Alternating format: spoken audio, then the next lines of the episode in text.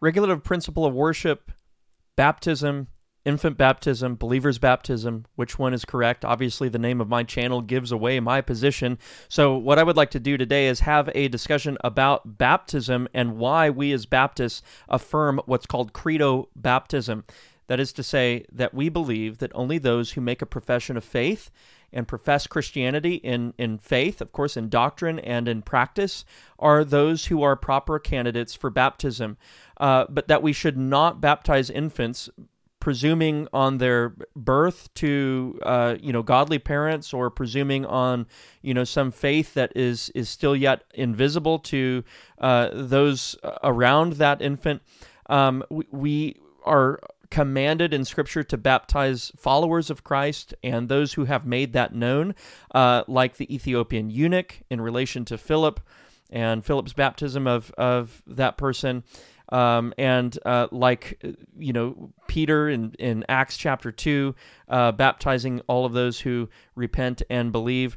And so this is a baptism episode. Welcome to the Baptist Broadcast. We're talking about something today a little bit more, relevant to the namesake of this podcast. And so that excites me. This is Baptist distinctive stuff. And I love talking about Baptist distinctives as well as those things that are pertinent to broader Christianity, like doctrine of God and things of that nature.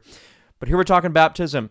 I am your host, Joshua Summer. I'm pastor of Victory Baptist Church in the Kansas City area. Thank you so much for joining us.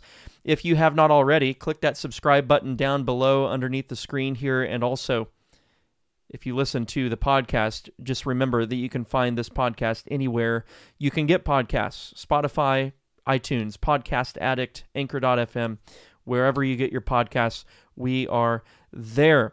Don't also, here's the other thing. This is new, so I almost forgot about this, but we have a store. I have a store on thebaptistbroadcast.com. So if you go on thebaptistbroadcast.com, you'll see in the main menu toward the top the link to the store. And if you go to the store, there are ways there to support the podcast, but you get something back in return.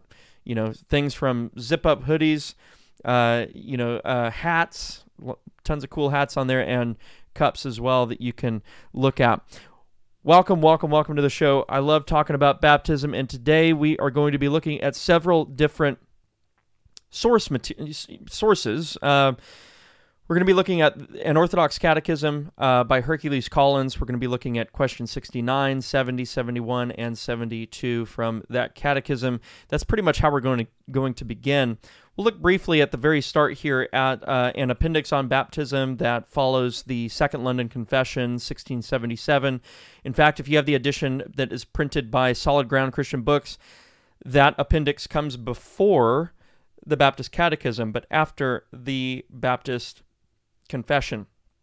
We're going to look at Jeremiah Burroughs. We're going to look at John Calvin. And so this is a pretty involved episode. Really, we're going to be working from the assumption of the regulative principle of worship and gently and hopefully lovingly pushing back against infant baptism based on the fact that we do not have an express precept or an express example from the New Testament for New Testament churches that would insinuate a pattern of infant baptism. So let's get started here. I'm going to begin by reading an excerpt from an appendix on baptism that again is at the end of the Second London Confession, 1677, printed in the Solid Ground Christian Books edition of the Baptist Confession of Faith and the Baptist Catechism. And in that appendix, the framers write, "All instituted worship receives its sanction from the precept," in other words, from God's commands, "and is to be thereby governed in all the necessary circumstances thereof." That's kind of the underlying current assumption of the historical Particular Baptists and General Baptists, for that matter, as far as when it comes to administering baptism and to whom baptism ought to be administered. Now, what I want to do is I want to switch over to Hercules Collins, an Orthodox Catechism. Question 69, the question is, who are the proper subjects of baptism? Answer, those who do actually profess repentance toward God and faith in obedience to our Lord Jesus Christ. So if you look at Acts chapter 2, what he cites there, Acts chapter 2, verse 38, it says, "Then Peter said to them, repent And let every one of you be baptized in the name of Jesus Christ for the remission of sins, and you shall receive the gift of the Holy Spirit. So therefore, in that passage, or according to that passage, you have repentant persons, professing Christians, who are then put forth for baptism. And then you have the example of the Ethiopian eunuch cited there in Acts 8, verses 36 through 37, which reads, "Now as they went down the road, they came to some water, and the eunuch said, 'See, here is water. What hinders me from being baptized?' Verse 37, then Philip said, 'If you believe with all your heart, you may.'" Okay, so there's the requisite. If you believe with all your heart, you may receive the ordinance of baptism.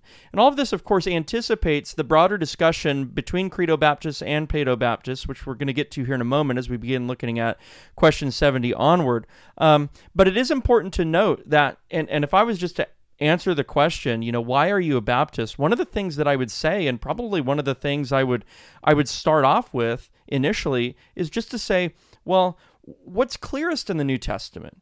What's least doubtful in the New Testament is that believers were baptized.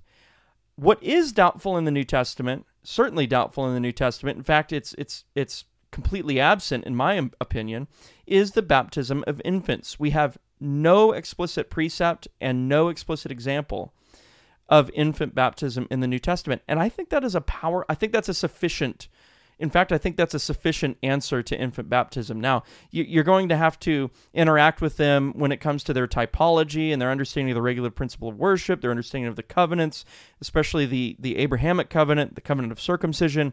But I think I think it's quite powerful. Maybe it's underestimated, and even by Baptists, how powerful it is to say, look, there just is no explicit command or example in the New Testament for infant baptism.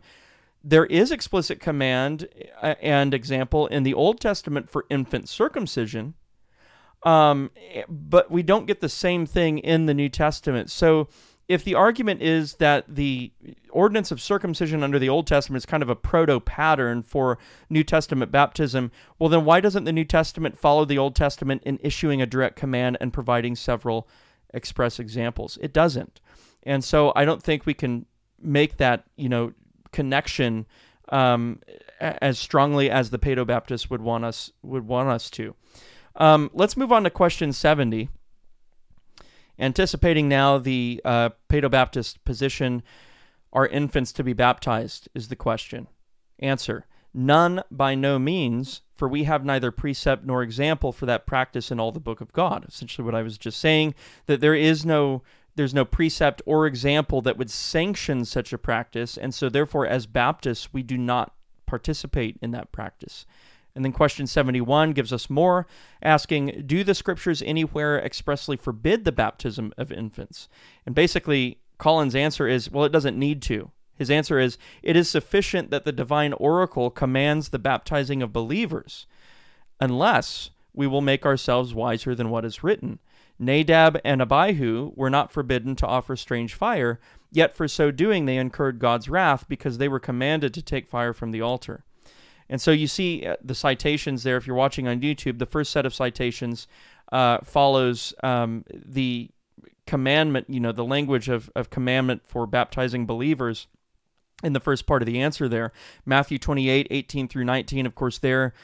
We are commanded to baptize disciples or followers of Christ. Mark 16:16 is the same.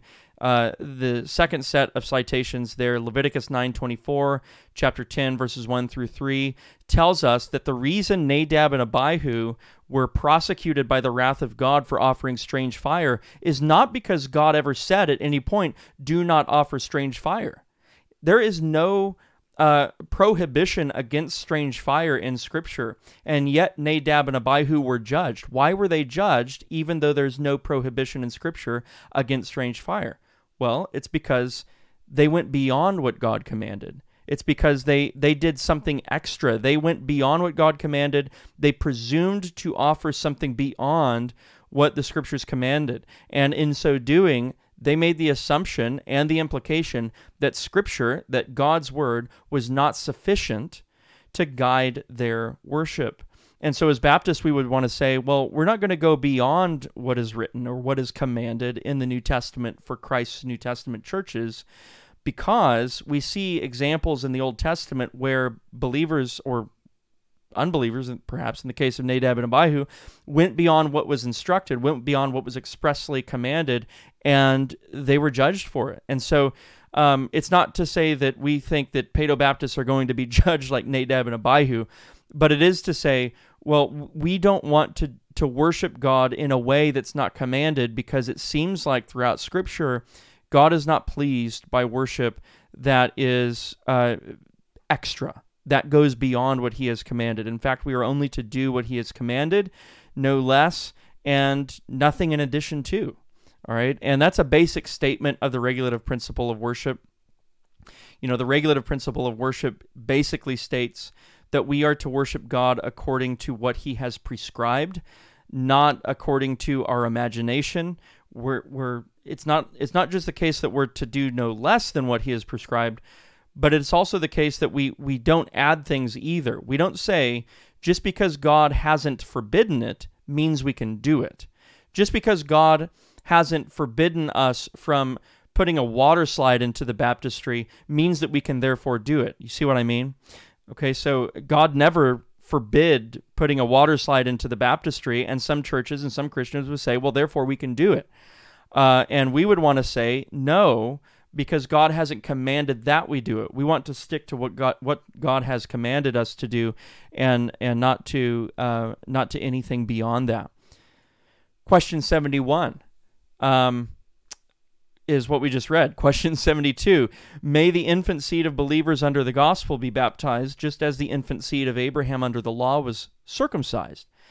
What Collins is doing here is he's anticipating a typological connection between circumcision and baptism that was a popular connection to make amongst the 17th century Paedo-Baptists, and was one of the ways in which they argued, in some ways, somewhat convincingly, for infant baptism. And their basic argument was, well, if the Old Testament included infants, at least by way of administering the sign of covenant membership to them, circumcision, and the New Testament never says we shouldn't include infants, then therefore we should assume that pattern continues on into the New Testament. And so Collins is anticipating that kind of argumentation here in question 72, and he answers the question. He says, infants of believers under the gospel should not be baptized as infants under the Abrahamic covenant were baptized. No, and the reason is, Abraham had a command then from God to circumcise his infant seed, but believers have no command to baptize their infant seed under the gospel.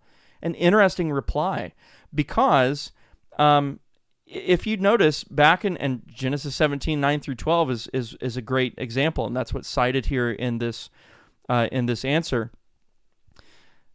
If you notice back in the Old Testament, Abraham has a direct command to circumcise future generations, his posterity, right? And so that's what they did. There was an express commandment, and then we see several examples in the Old Testament of infants, 8 days old, being circumcised. But in the New Testament, we don't get the same kind of command with regard to baptism. And if the New Testament was following that same pattern of infant inclusion as the Old Testament was, then we would expect to see that commandment, right? If the regulative principle applied back in the Old Testament, that what God commands, therefore we do, then it should imply that it should be applied in the New Testament, right? But in the New Testament, we don't receive a commandment or an express sanction or an example in the text of Scripture for infant baptism. And I think that's quite a consideration. Now, notice that what's happening here is Collins and other 17th century Particular Baptists are arguing from the regulative principle of worship, which was a pretty universal post-Reformation, Reformed Orthodox, Puritan principle. And one of the places that they derived that principle from was the Nadab and Abihu narrative, where They went beyond what God commanded. It's not that they violated a prohibition, but they went beyond what was positively commanded for them to do. And so this was an agreed upon principle pretty much amongst all Puritan Reformed Christians in the 17th century. And so the Baptists are employing that principle in order to say, hey, we don't think that infant baptism is consistent with this principle that we all agree on.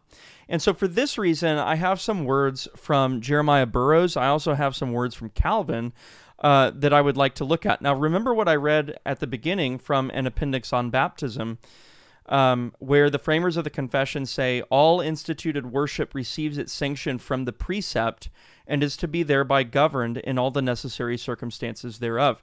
They're not saying anything different than what their Paedo-Baptist brethren were saying. And so that gave the Baptists occasion to be able to say, look, we agree with you on the regulative principle of worship.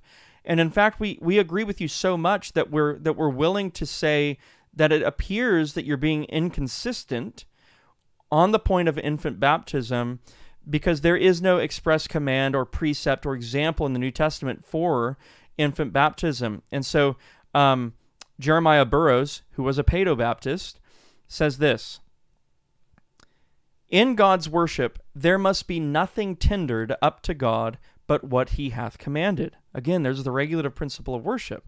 There must be nothing tendered up to God but what he hath commanded. Whatsoever we meddle with in the worship of God, it must be what we have a warrant for out of the word of God.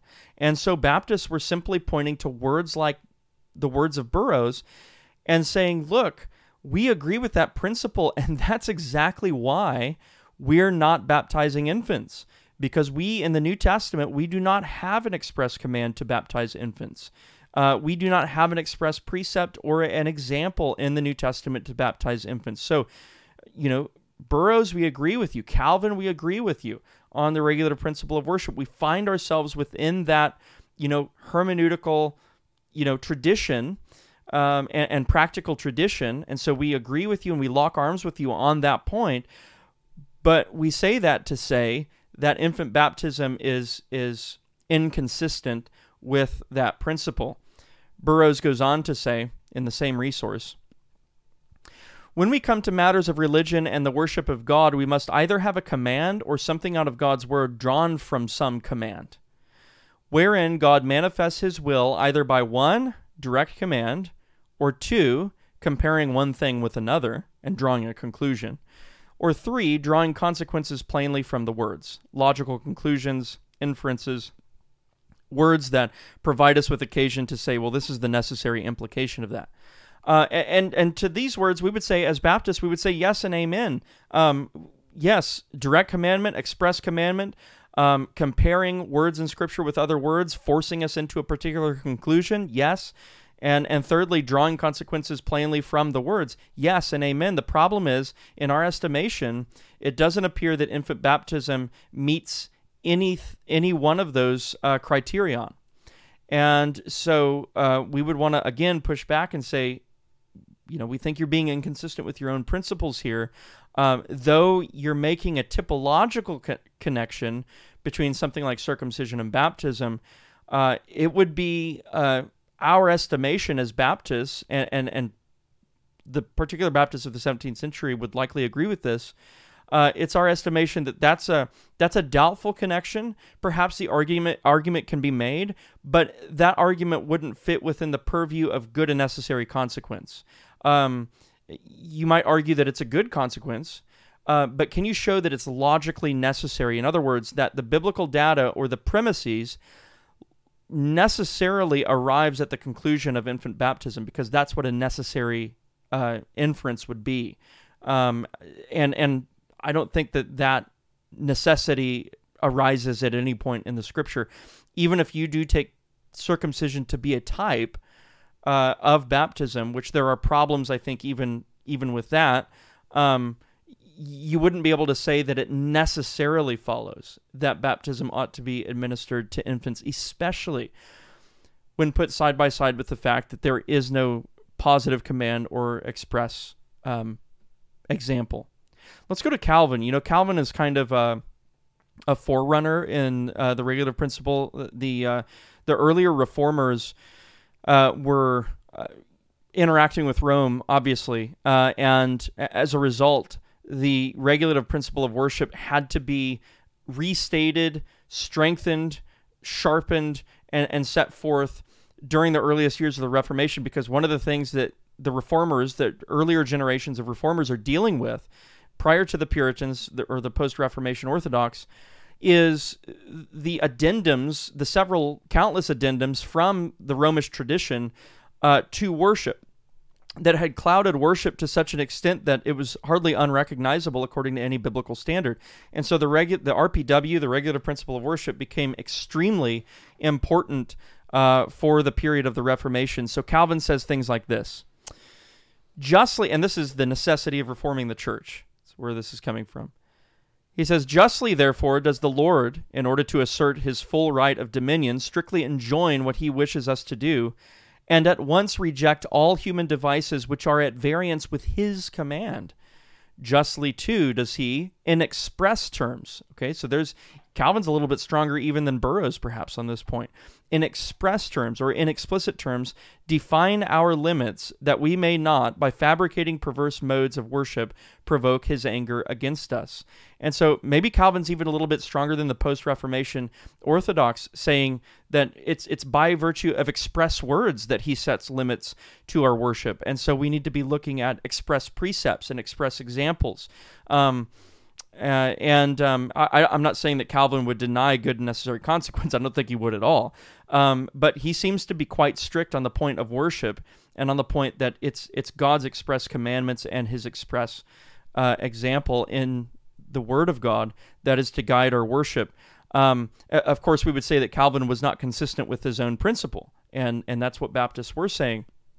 Calvin also says this, but since God not only regards as fruitless, but also plainly abominates whatever we undertake from zeal to his worship, if at variance with his command, there's that language again, if at variance with his command, what do we gain by a contrary course?